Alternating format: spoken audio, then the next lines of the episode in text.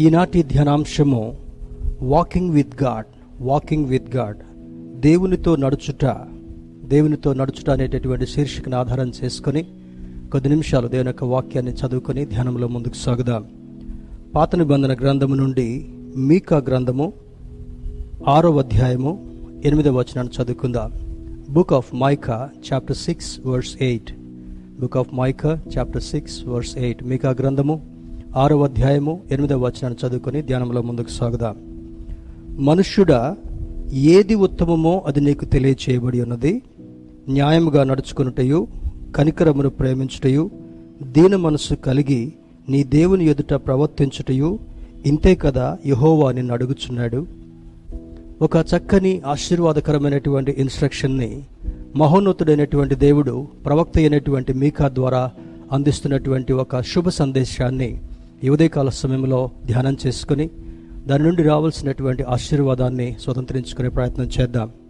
English translation New American Standard Bible నుంచి నేను చదువుతున్నాను NASB he has told you O man what is good and what does the Lord require of you but to do justice to love kindness and to walk humbly with your God దేవుని బిడ్లరా ఈ ఉదయకాల సమయంలో దేవునితో నడుచుట walking with God అనేటటువంటి శీర్షికను ఆధారం చేసుకుని మనం వాక్యాన్ని ధ్యానం చేసుకోబోతున్నాం.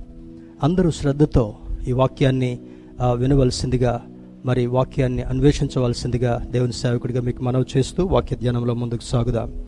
This is one of the most important instructions given by God through the prophet Micah ప్రవక్త అయినటువంటి మీకా ద్వారా మహోన్నతుడైనటువంటి దేవుడు ఇస్తున్నటువంటి ఒక ప్రాముఖ్యమైనటువంటి సూచనగా ఇది తెలియచేయబడుతుంటా ఉంది.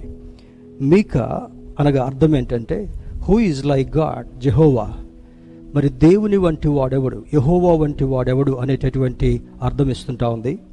He was the sixth minor prophet in Bible Bible తెలియచేస్తున్నట్లుగా మీక చిన్న ప్రవక్తల్లో ఆరవ ప్రవక్తగా మరి ఆ దేవుని యొక్క గుర్తింపును కలిగినటువంటి వాడుగా ఉన్నాడు. దీన్ని బట్టి చూస్తే ఇది ఎందుకు ఈ సూచన ఇవ్వబడుతుంటా ఉంది? రెండు వేల సంవత్సరాల క్రితము మహోన్నతుడైనటువంటి దేవుడు ప్రవక్త అయినటువంటి మీకా ద్వారా ఈ సందేశం ఇచ్చినప్పటికీ కూడా ఈనాడు జీవించేటటువంటి మనకు ఎటువంటి ప్రాముఖ్యతను ఇది అందిస్తుంది అనేటటువంటి కోణంలో కూడా మనం ధ్యానం చేసేటటువంటి ప్రయత్నం చేద్దాం. మీకా గ్రంథము మొదటి అధ్యాయము రెండు నాలుగు రెండు నుంచి నాలుగు వచనాల వరకు చూస్తే దీనిలో ఉన్నటువంటి అంతరార్థం మనకు అర్థమవుతుంటా ఉంది. మీకా గ్రంథము మొదటి అధ్యాయము రెండు నుంచి నాలుగు వచనం వరకు. సకల జనులారా ఆలకించుడి భూమి నీవును నీలోనున్న సమస్తమును చెవియొగ్గి వినుడి. ప్రభువగు యహోవా మీ మీద సాక్ష్యము పలకబోచున్నాడు. పరిశుద్ధాలయములో నుండి ప్రభువు మీ మీద సాక్ష్యం పలుకబోచున్నాడు. ఇదిగో యహోవా తన స్థలము విడిచి బయలుదేరుచున్నాడు. ఆయన దిగి భూమి యొక్క ఉన్నత స్థలముల మీద నడవబోచున్నాడు.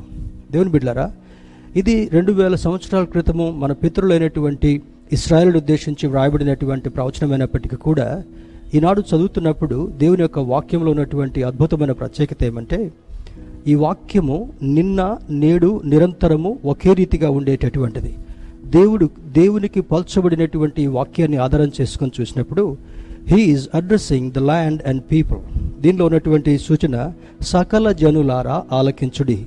తర్వాత భూమిని భూమి నీవును నీలోనున్న సమస్తమును చెవియొగ్గి వినుడి అని అంటాడు. ఈ భూమి మీద ఎనిమిది వందల కోట్ల మంది సగటున జీవిస్తున్నట్లుగా మరి ఈ యొక్క లెక్కలు ఈ యొక్క స్టాటిస్టిక్స్ మనకు తెలియచేస్తుంటా ఉన్నాయి. మరి మన దేశంలో అయితే నూట ముప్పై ఆరు కోట్ల మంది ప్రజలు జీవిస్తుంటున్నారు. కోట్లకు కోట్ల మంది ఈ రెండు వేల సంవత్సరాల్లో భాగంగా చాలామంది మరణించినటువంటి వారు ఉంటున్నారు. అయినప్పటికీ కూడా ఈ ప్రవక్త ద్వారా ఇస్తున్నటువంటి సందేశం ఏంటంటే భూమి భూమి మీద ఉన్నటువంటి ప్రజలారా నేను మీతో మాట్లాడుతుంటున్నాను. ప్రవక్త ద్వారా ఒక సందేశాన్ని ఇస్తుంటున్నాను. ఏమని సందేశాన్ని ఇస్తుంటున్నాడు? ప్రభువగు యహోవా మీ మీద సాక్ష్యము పలకబోచున్నాడు. దేవుని బిడ్లారా ఈ సాక్ష్యం పలకటం అంటే చూడండి కోర్టులో ఒక తీర్పుని వినడానికి వెళ్ళినప్పుడు ఆ వ్యక్తి యొక్క పరిస్థితి అది అపరాధం చేసినటువంటి వాడుగా ఉన్నాడా? చేయనటువంటి వాడుగా ఉన్నాడా అనటానికి ఈ యొక్క జడ్జి గారు కొంతమంది సాక్షులను ముందుకు తీసుకొచ్చి అడగటం ప్రయత్నిస్తాడు. కానీ దేవునికి ఉన్నటువంటి సాక్ష్యం ఏంటంటే మరి ఆనాడు పాత నిబంధన గ్రంథంలో మనం చూసినప్పుడు కయ్యను ఏబిల్లు బల్లర్పించినటువంటి సమయంలో ఏబిల్ యొక్క బలి దేవుడు మరి స్వీకరించినట్లుగా ఉంది. కయ్యను యొక్క అర్పణను తృణీకరించినట్లుగా ఉంది. అందుకు కారణంగా కయ్యను ఏబెల్ను నిర్దాక్షిణ్యంగా ఆ బండ రాయితో కొట్టి చంపినట్లుగా ఆ యొక్క రక్తమంతా కూడా ఆ యొక్క బలి అర్పించినటువంటి ప్రాంతంలో ఉన్నట్లుగా బైబిల్ వర్ణిస్తుంటా ఉంది. మహోన్నతుడైనటువంటి దేవుడు చాలా బాధతో కయ్యను ప్రశ్నిస్తున్నాడు. కయ్యను నీ తమ్ముడైనటువంటి ఏబెల్ ఎక్కడన్నప్పుడు నేను వాడికి కాపలాదారునా? అని ధిక్కరించినటువంటి స్వభావంతో దేవునికి జవాబిస్తాడు. అక్కడ వ్రాయబడినటువంటి మాట ఏంటంటే నీవు ఒలికించినటువంటి నీ తమ్ముని రక్తము ఈ భూమి మీద నేల మీద పడింది గనుక ఆ మట్టి ఇది సాక్ష్యంగా పలుకుతుంటుంది అని అంటాడు. శిష్యులకు ఇచ్చినటువంటి సూచన యేసుక్రీస్తు ప్రభు వారు ఏంటంటే మీరు ప్రతి స్థలానికి వెళ్ళి నా యొక్క సువార్తను ప్రకటించండి. ఎవరైనా సువార్తను అంగీకరించకుండా ఉంటే మీ పాద ధూళి అక్కడ దులిపిరండి. ఆ పాద ధూళి వారిని బట్టి సాక్ష్యమిస్తుంది అని అంటాడు. గాలి సాక్ష్యం ఇవ్వబోతుంటా ఉంది. పర్వతాలు సాక్ష్యం ఇవ్వబోతుంటా ఉన్నాయి.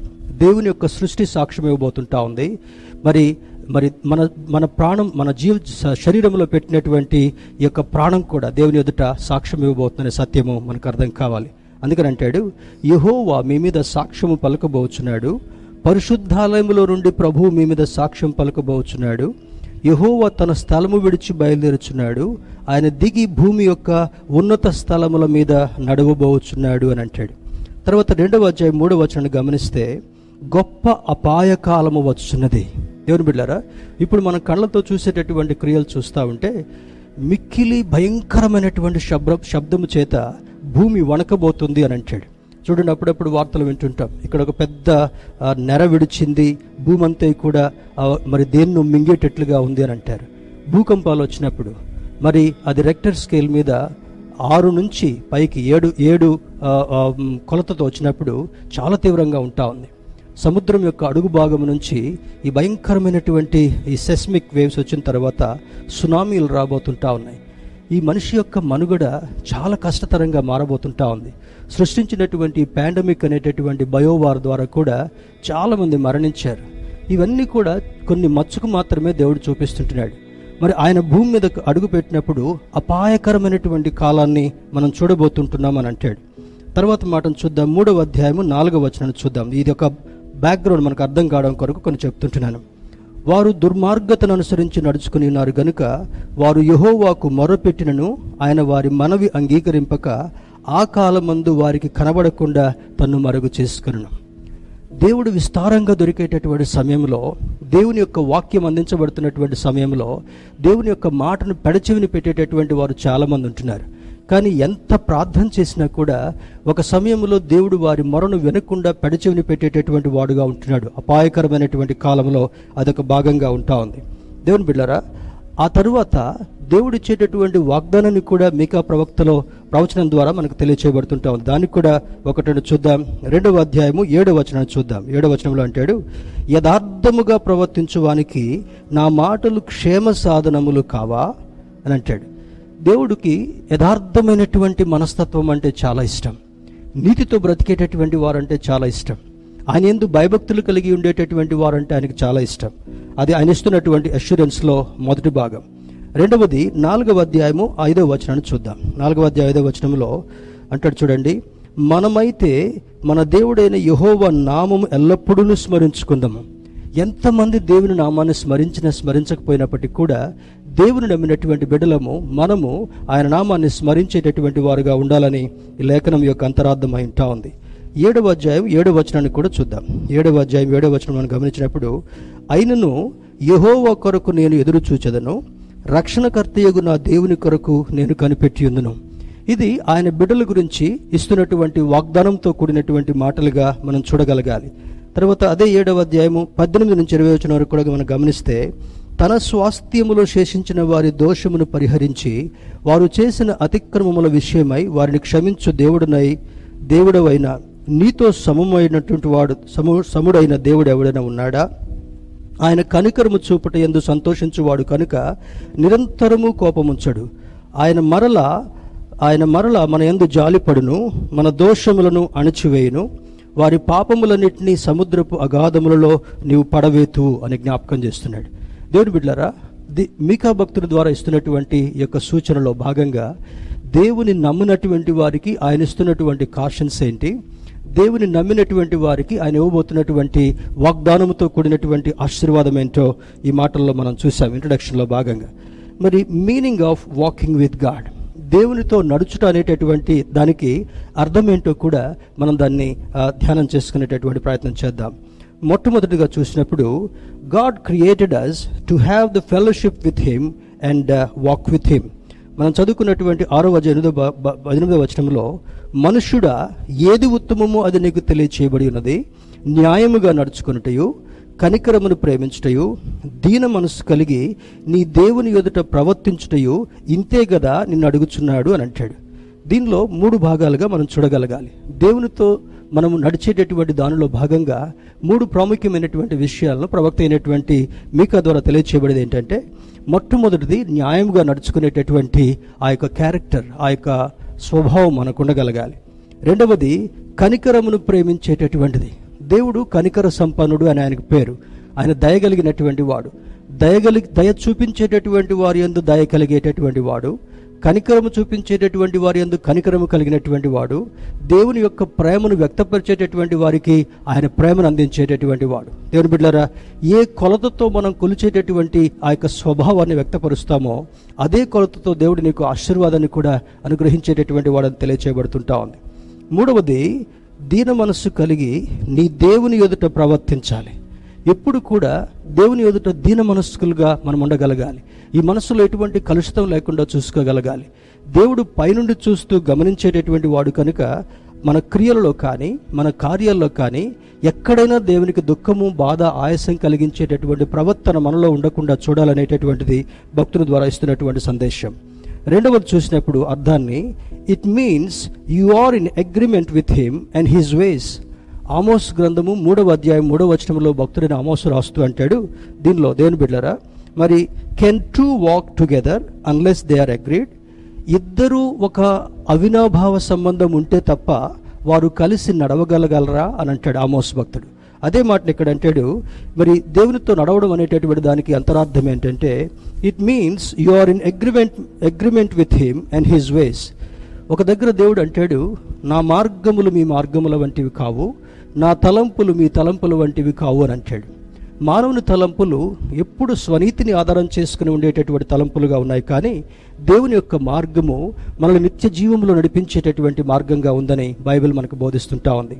ఆయన మార్గము చాలా ఇరుకైనటువంటిది. లోకం చూపించేటటువంటి మార్గము సువిశాలమైనదిగా కనబడుతున్నప్పటికీ కూడా ఈ సువిశాలమైనటువంటి మార్గము అది నరకానికి తీసుకుని వెళుతుంటా ఉంది. ఇరుకైనటువంటి మార్గములో నియమ నిబంధనలతో నడిచేటటువంటి వారు నిత్యరాజ్యంలో చేర్చబడేటటువంటి అనుభవాన్ని ఇస్తానని దేవుడు జ్ఞాపకం చేస్తుంటున్నాడు. మూడవదిగా చూసినప్పుడు it means walking in Holy Spirit రోమిల్కి రాసిన పత్రిక ఒక మాట చూద్దాం. Turn with me to book of Romans chapter eight verse four రోమిల్కి రాసిన పత్రిక ఎనిమిదవ అధ్యాయం నాలుగు వచనం మనం గమనిస్తే అక్కడ అంటాడు చూడండి శరీరమును అనుసరింపక ఆత్మను అనుసరించియే నడుచుకును మన యందు ధర్మశాస్త్ర సంబంధమైన నీతి విధి నెరవేర్చబడవలనని పాప పరిహారము నిమిత్తము దేవుడు తన సొంత కుమారుని పాప శరీరాకారముతో పంపి ఆయన శరీరమందు పాపమునకు శిక్ష విధించను అని అంటాడు. దేవుని బిడ్డరా మనము మన శరీరముతో నడిచేటటువంటి వారుగా కాకుండా we should walk with the instructions of holy spirit పరిశుద్ధాత్మని మన కొరకు ఆదరణకర్తగా దేవుడు పంపించాడు కనుక పరిశుద్ధాత్మనితో ఏకీభవించి పరిశుద్ధాత్మనితో కలిసి నడిచేటటువంటి అనుభవాన్ని కలిగి ఉండాలని మరి దేవునితో నడిచేటటువంటి దానిలో భాగంగా మరొక భాగాన్ని మనం చూడగలుగుతుంటున్నాం.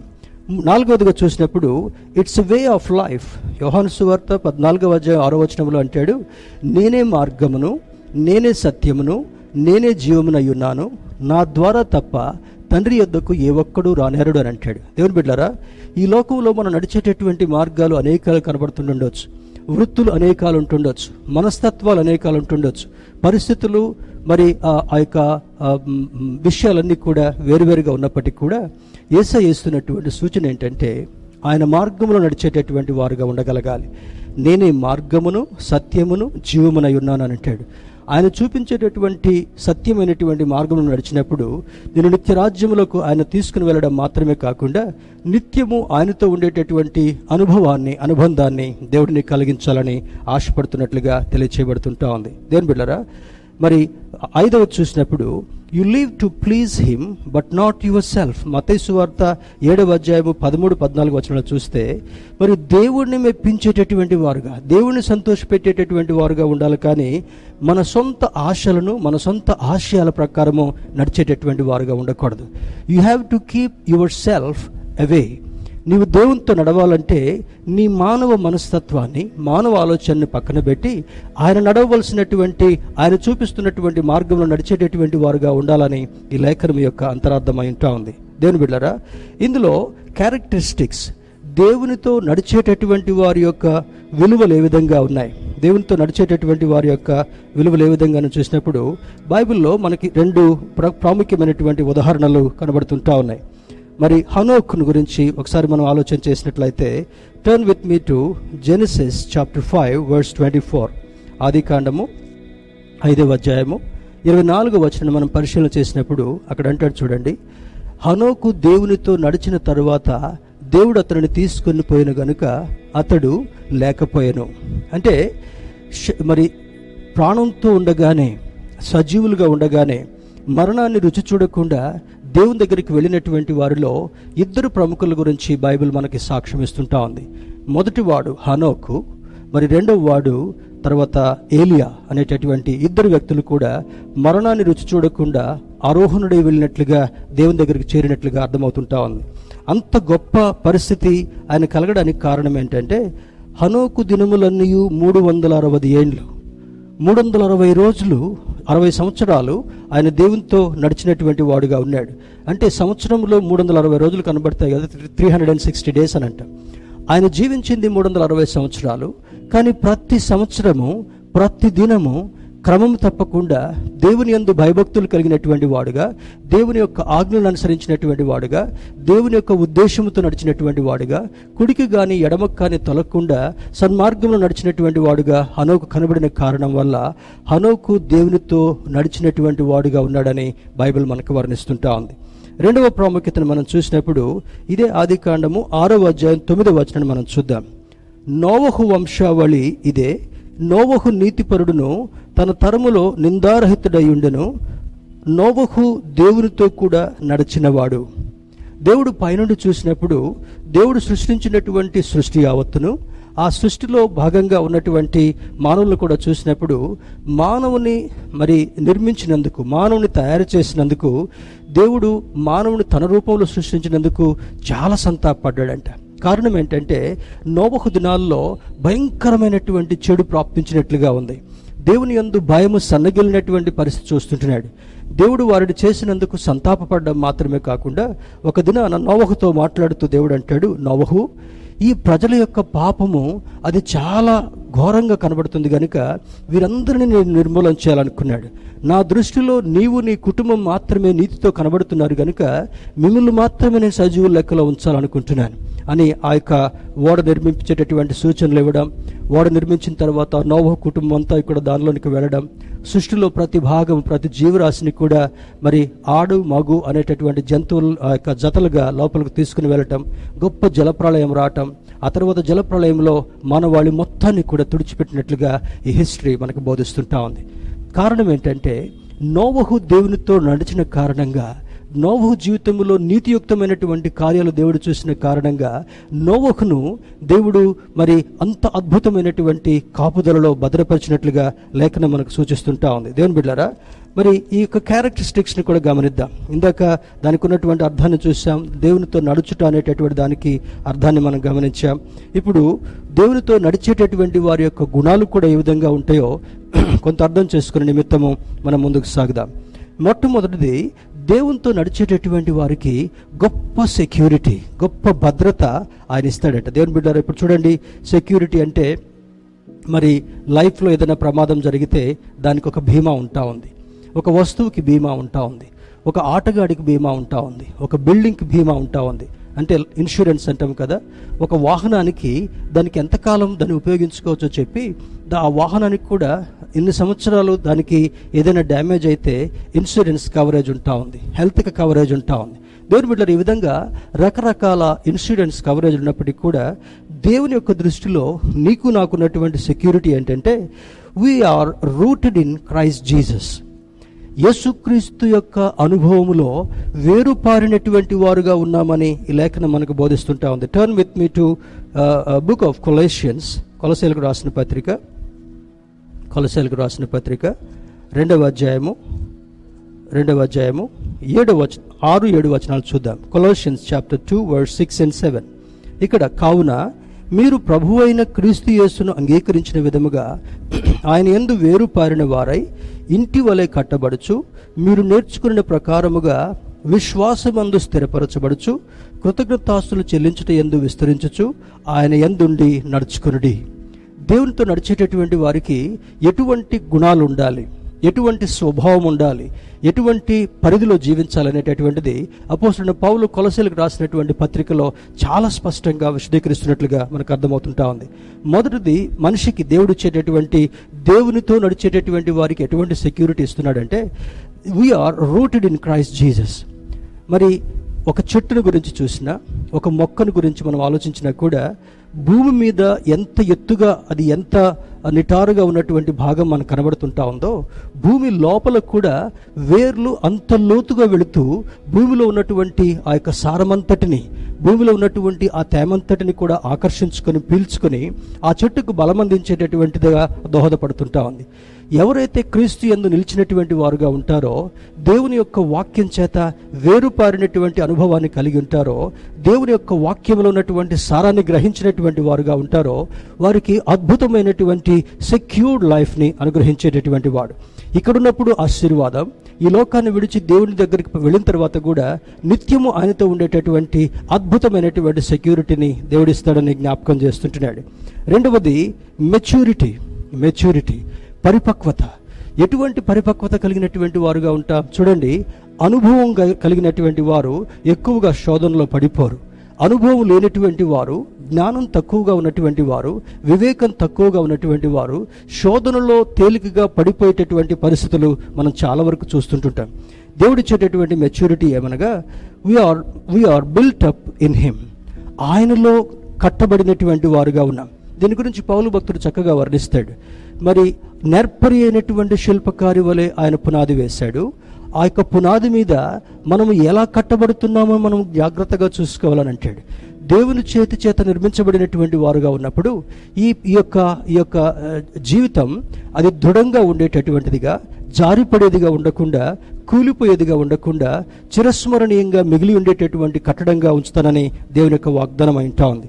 మొదటి క్యారెక్టరిస్టిక్ సెక్యూరిటీ అనగా మరి దేవుని యొక్క వాక్యం చేత వేరు లోపలికి వెళ్ళినటువంటి అనుభవంతో సారవంతమైనటువంటి జీవితాన్ని ఆత్మీయంగా దృఢమైనటువంటి జీవితాన్ని జీవించేటటువంటి వారము.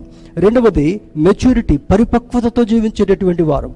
క్రీస్తు అనేటటువంటి బండ మీద దృఢంగా కట్టబడినటువంటి వారం. We need to grow with faith విశ్వాసంతో ఎదిగేటటువంటి వారుగా ఉండగలగాలి. ఎలా ఎదగగలగాలి? నిరంతలుగా ఫలించేటటువంటి అనుభవం. దీని గురించి చెప్తే విత్తువాని ఉపమానంలో మంచి నెలన పడినటువంటి విత్తనాన్ని గురించి దేవుడు మాట్లాడుతూ అంటాడు. ఈ మంచి నెలన పడినటువంటి విత్తనము భూమి లోపలికి వేరు వెళ్ళిన కారణంగా ఆ సారాన్ని అది గ్రహిస్తూ ఫలించేటటువంటి మొక్కగా ఉంది అని అంటాడు.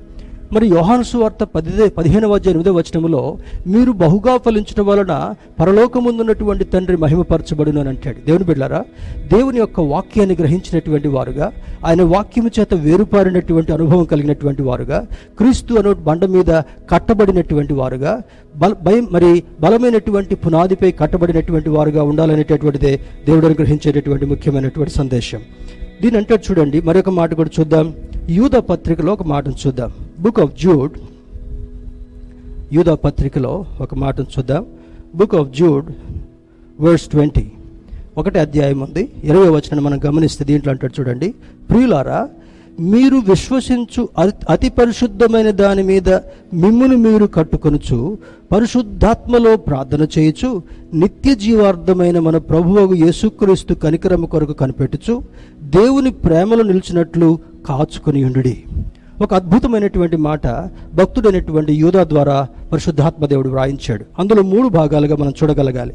ప్రియులారా మీరు విశ్వసించు అతి పరిశుద్ధమైన దాని మీద మిమ్మల్ని మీరు కట్టుకొనచ్చు. దేని మీద విశ్వాసం ఉంచుతున్నాం?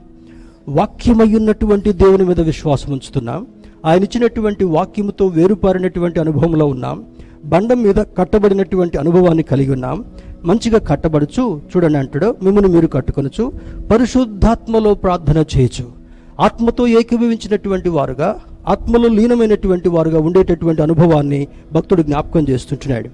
మరి మూడవది చూసినప్పుడు నిత్య జీవార్థమైన మన ప్రభువగు యేసుక్రీస్తు కనికరము కొరకు కనిపెట్టుకొనచ్చు కనికరము కలిగినటువంటి దేవుడు కనికర సంపన్నుడైనటువంటి దేవుడు మన మీద కనికరము జాలి చూపించేటటువంటి వాడు కనుక దేవుని దగ్గరికి వెళ్ళి క్షమాపణ అడిగినప్పుడు మన అపరాధములన్నింటినీ ఆయన రక్తంతో కడిగి శుద్ధి చేసి ఆయన వాక్యము చేత ఉదక స్నానం చేయించిన తర్వాత నిర్దోషమైనటువంటి వారుగా నిష్కళంకమైనటువంటి వారుగా ఆయన ఎదుటి నిలబెట్టుకోవాలనేటటువంటిదే దేవుని యొక్క ముఖ్య ఉద్దేశం అయిటా ఉంది.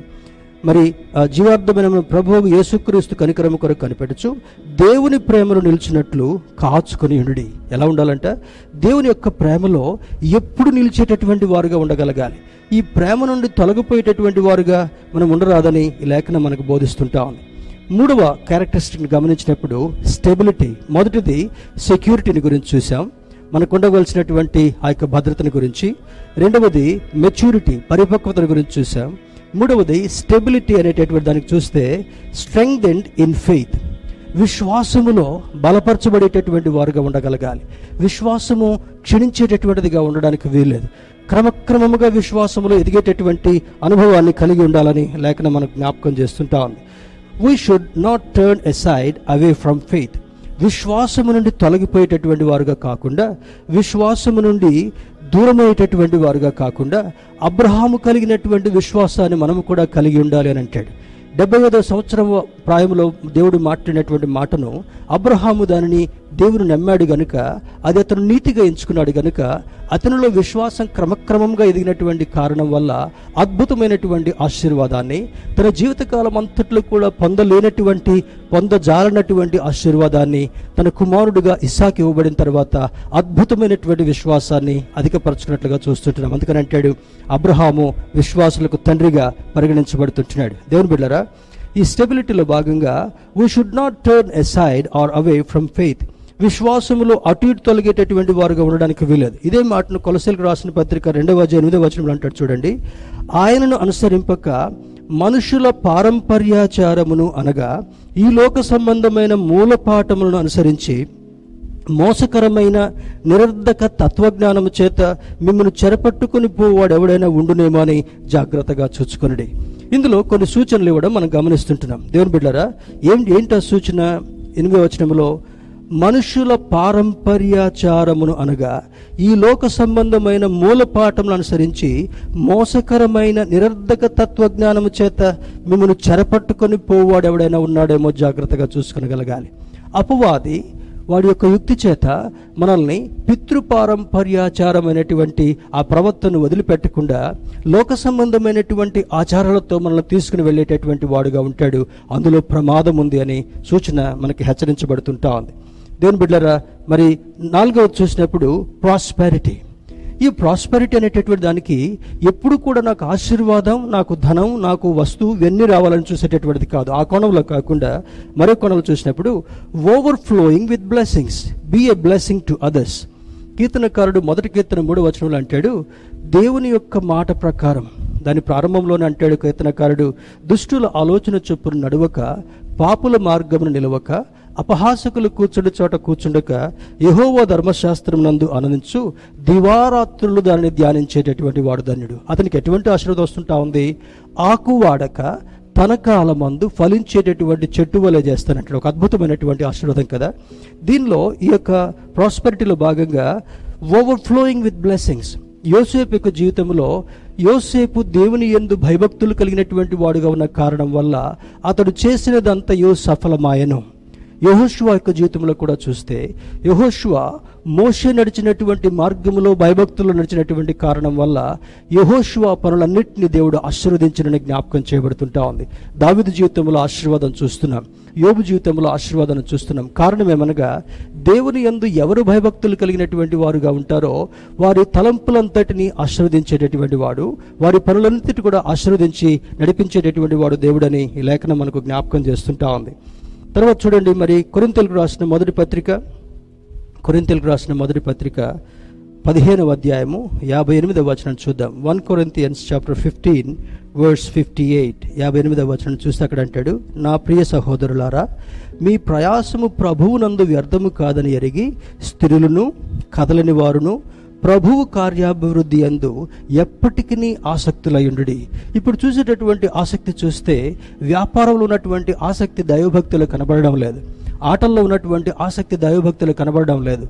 ఈ మొబైల్ ఫోన్స్లో ఇంటర్నెట్లో ఉన్నటువంటి ఆసక్తి దేవుని యొక్క వాక్యం మీద కనబడడం లేదు. కానీ ఇక్కడ పౌలు భక్తుడు అంటాడు మీ ప్రయాసము ప్రభువునందు వ్యర్థము కాదని ఎరిగి స్థిరులను కదలని వారును ప్రభువు కార్యాభివృద్ధి నందు ఎప్పటికీ ఆసక్తులయ్యుండి ఒకరోజు ఆసక్తి చూపించి ఈ ఆదివారం సమయంలో ఆసక్తి చూపించి మిగిలిన రోజుల్లో దేవునికి దూరం కావడం కాదు.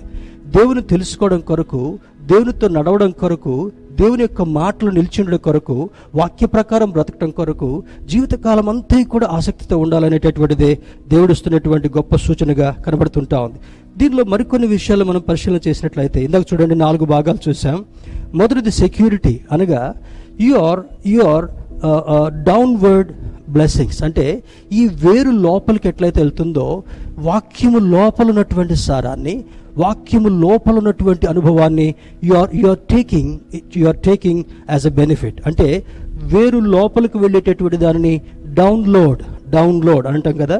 మరి డౌన్వర్డ్ డౌన్వర్డ్ రెండవది చూసినప్పుడు మెచ్యూరిటీని ఇట్ ఈస్ అప్వర్డ్ సారవంతమైనటువంటి భూమిలో నుంచి ఈ సారాన్ని వేరు గ్రహిస్తుంది కనుక this is giving you energy in your life నీ జీవితంలో అద్భుతమైనటువంటి ఆశీర్వాదాన్ని అప్వర్డ్గా అందిస్తుంటా ఉంది. లోపలికి వేరుపోవడం లోపల సారాన్ని గ్రహించడం దట్ ఈస్ అప్వర్డ్ బ్లెస్సింగ్ మూడవది స్టెబిలిటీ అనగా ఇన్వర్డ్ బ్లెస్సింగ్ నీ లోపల విస్తారమైనటువంటి ఆశీర్వాదాన్ని సమకూర్చేటటువంటిది దేవుని యొక్క వాక్యమైన లేఖనం తెలియచేయబడుతుంటా ఉంది. నాలుగవది ప్రాస్పెరిటీ అనగా అవుట్వర్డ్ అవుట్వర్డ్ అనగా ఓవర్ఫ్లోయింగ్ బ్లెస్సింగ్స్ నీకు ఆశీర్వాదం ఇవ్వడం మాత్రమే కాకుండా నిన్ను అనేక మందికి ఆశీర్వాద కారణంగా చేయాలని కోరుకునేటటువంటి దేవుడు మనం ఆరాధించేటటువంటి దేవుడు.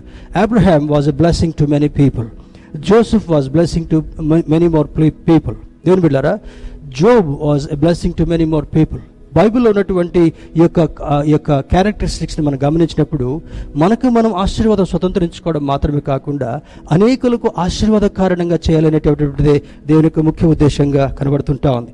దేవుని బిడ్డరా we have we have we have been given fullness in Christ ఇందా చదువుకున్నటువంటి కొరింత మరి కొలసీలు రాసిన పత్రిక రెండవ అధ్యాయం తొమ్మిది వచనంలో చూస్తే ఏల అనగా దేవత్వము యొక్క సర్వ పరిపూర్ణత శరీరముగా క్రీస్తునందు నివసించుచున్నది దేవత్వము యొక్క సర్వ పరిపూర్ణత అంటే డైటీ అని అంటాం. దేవత్వము. ఆయన సంపూర్ణమైనటువంటి మానవుడిగా ఉన్నాడు.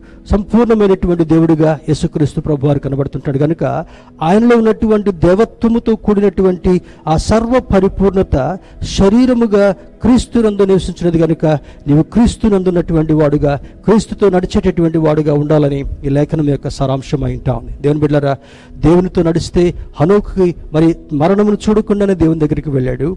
ఏలియా దేవుని యొక్క ప్రవక్తగా రోషము కలిగినటువంటి వాడుగా బ్రతుకుతూ మరి అనేకమైనటువంటి ఆశ్చర్యకార్యాలు ఆయన ద్వారా జరిగించినందుకు ఏలియా దేవునితో సహవాసం చేసిన కారణం వల్ల ఏలియా మరణాన్ని రుచి చూడకుండా ఆరోహణుడు వెళ్ళినట్లుగా కనబడుతుంటా ఉంది. అదేవిధంగా దేవుని